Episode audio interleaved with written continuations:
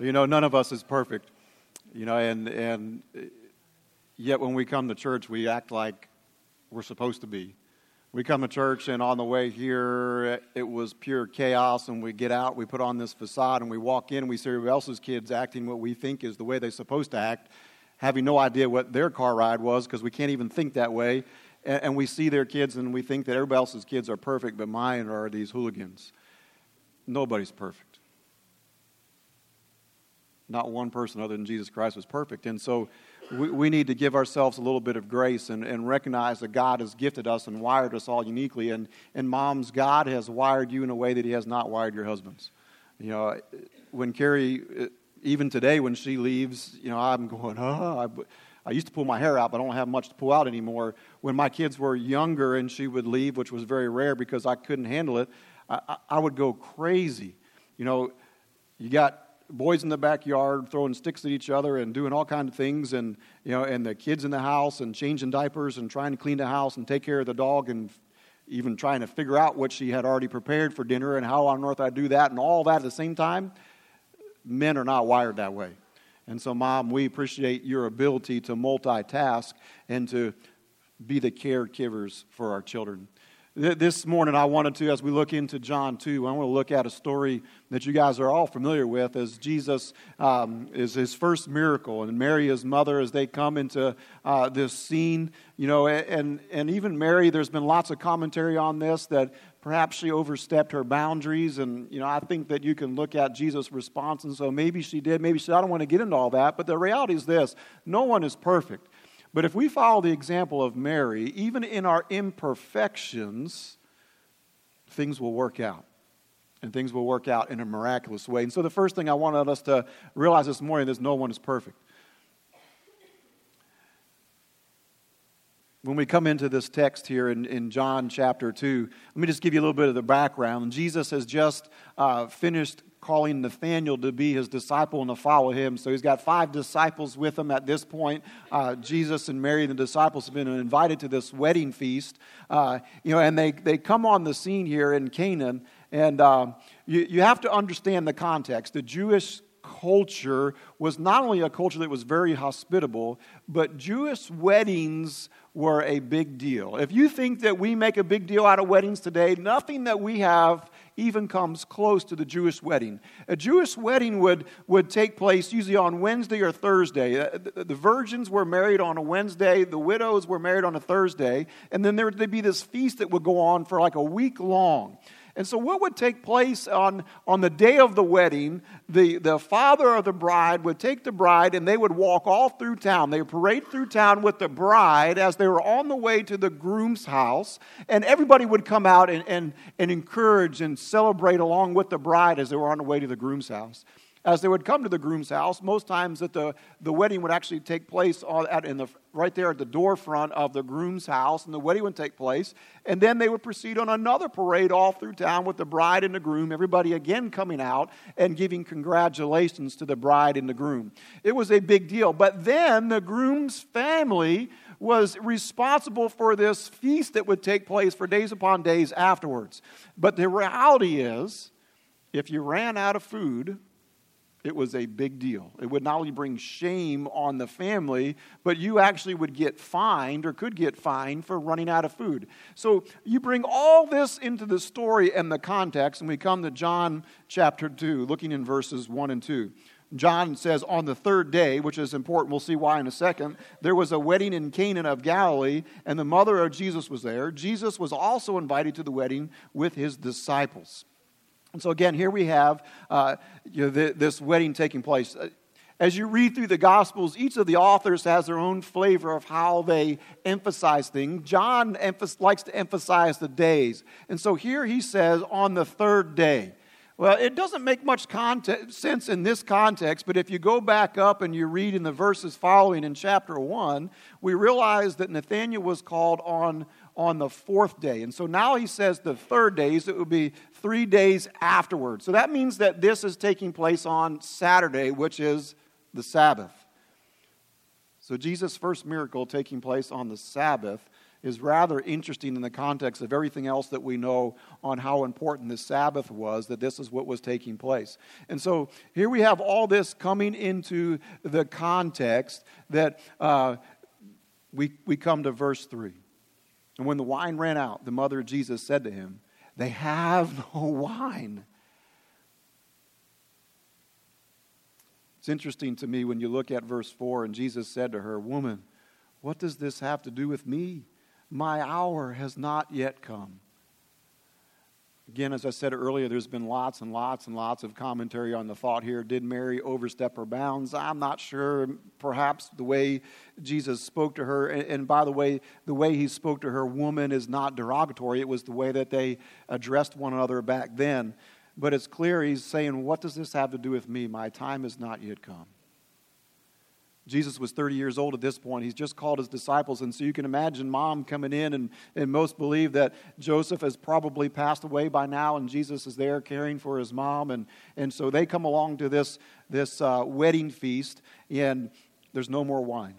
Some people believe one of two things that either Mary was close enough to the groom's family to know what was going on, or perhaps she was even helping in the serving of those people. But either way, she knew that they were almost out of wine, and so she comes to Jesus. And it's important to understand really kind of the tone of her voice. It wasn't this matter of fact, hey, Jesus, they're just about out of wine. It was probably more they're almost out of wine. Knowing the culture or context and the shame that would have come to this family, the, the stigma that would have been on this bride and groom for running out of wine on this wedding feast, it was a big deal.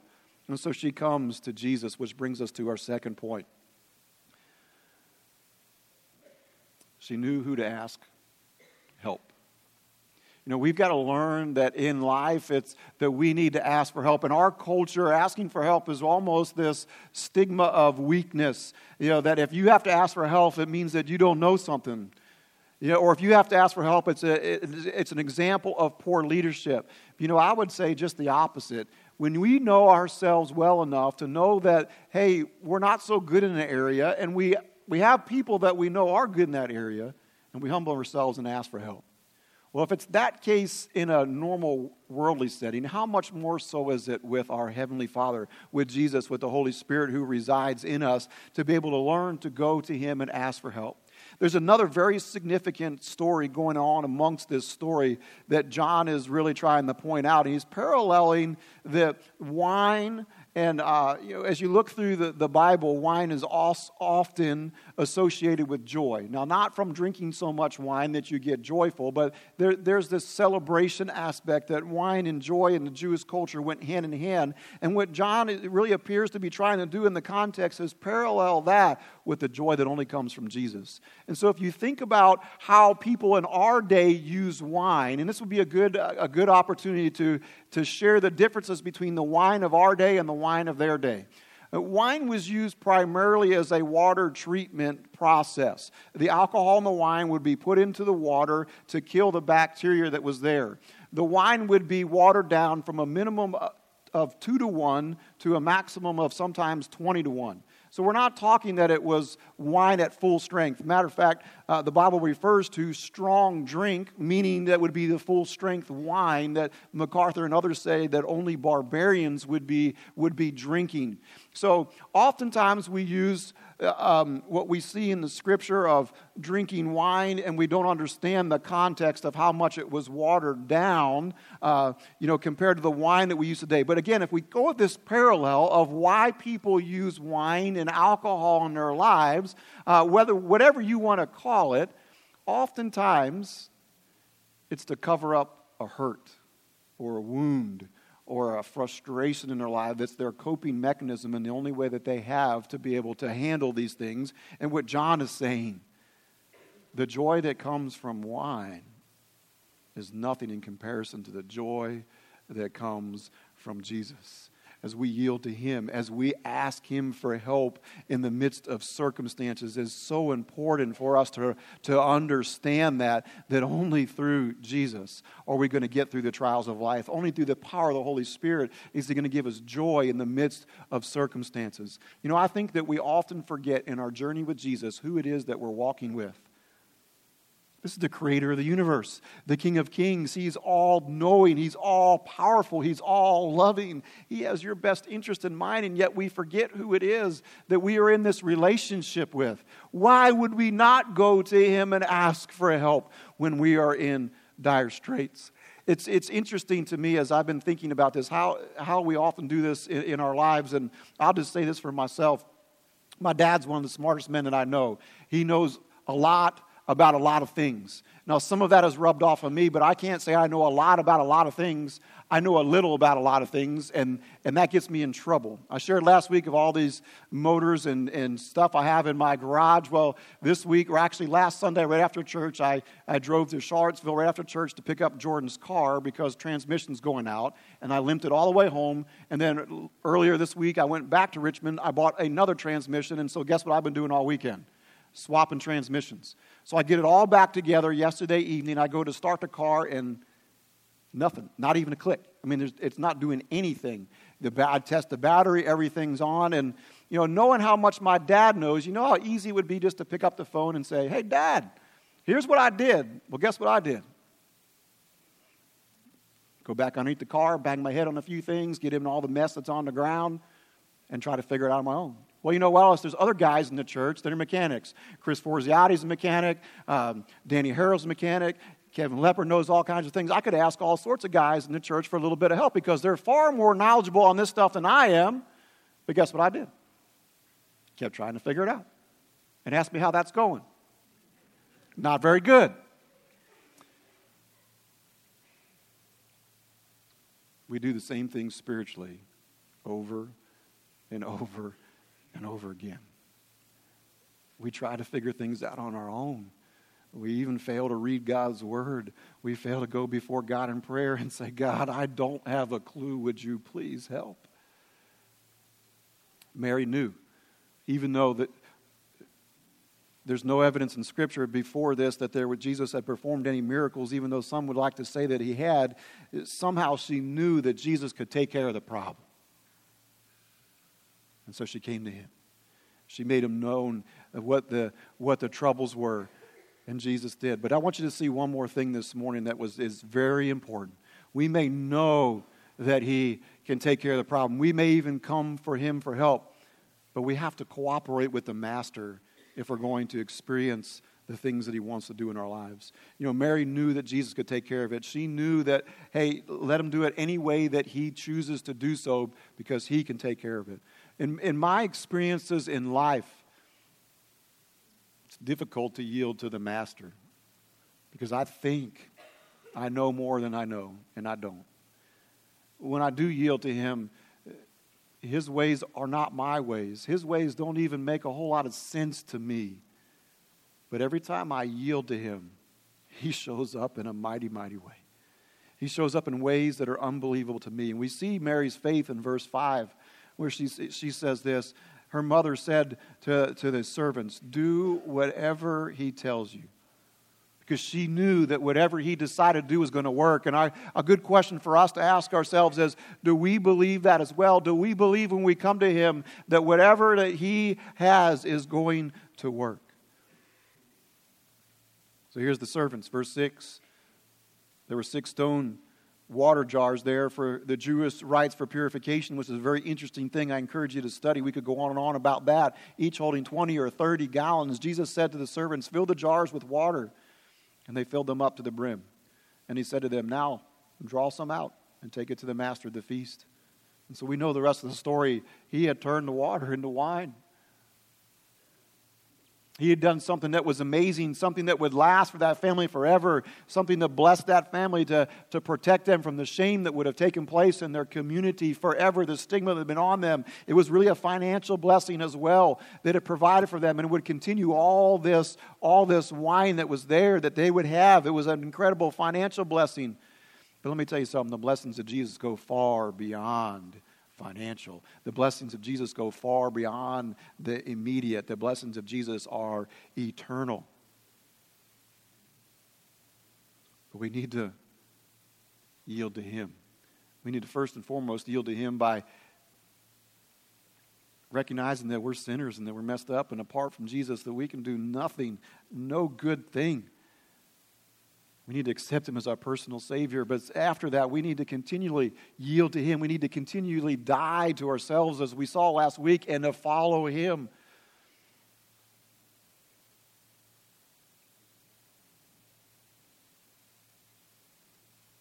This world has all sorts of joy, but it's temporal. But there's a joy that comes when we yield to Jesus that is beyond anything the world has to offer. I have no idea where you are this morning, what you might be struggling with, the, the stresses of life that may be upon your shoulders. But one thing I know that if you come to the Master, if you ask Him for help and you yield to what it is that He has for you to do, He'll show up and He'll do something that you can't do. And in the process, He will give you joy that is unthinkable, that is unspeakable, that is unimaginable. As difficult as it is for us as parents to watch our kids grow up and just want them to slow down. How much more is God saying the same thing to all of us? We rush through life, when we go through difficult times, we want to run out the door from them rather than run into them. And so I conclude this morning by asking you what is it that you need to do to slow down and run to Jesus? For some, it may be initiating a relationship with Him, finally accepting Him as your Lord and Savior. For others, it may be really learning to yield to Him no matter what the circumstance of life is to ask for help. Run to the Master and commit to doing whatever He asks. And so, as we come to this final song of invitation, what is the next step for you to slow down and experience the love and the joy that only comes from Jesus? Let me pray. Father, thank you for today. Thank you for your word. Thank you for Mother's Day and the opportunity we have to celebrate with our moms. But Lord, thank you.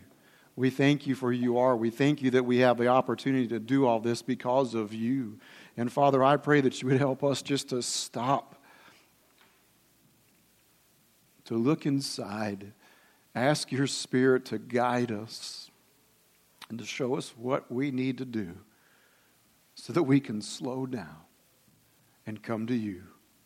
Experience your love, your forgiveness, your peace, and the joy that you only have to offer.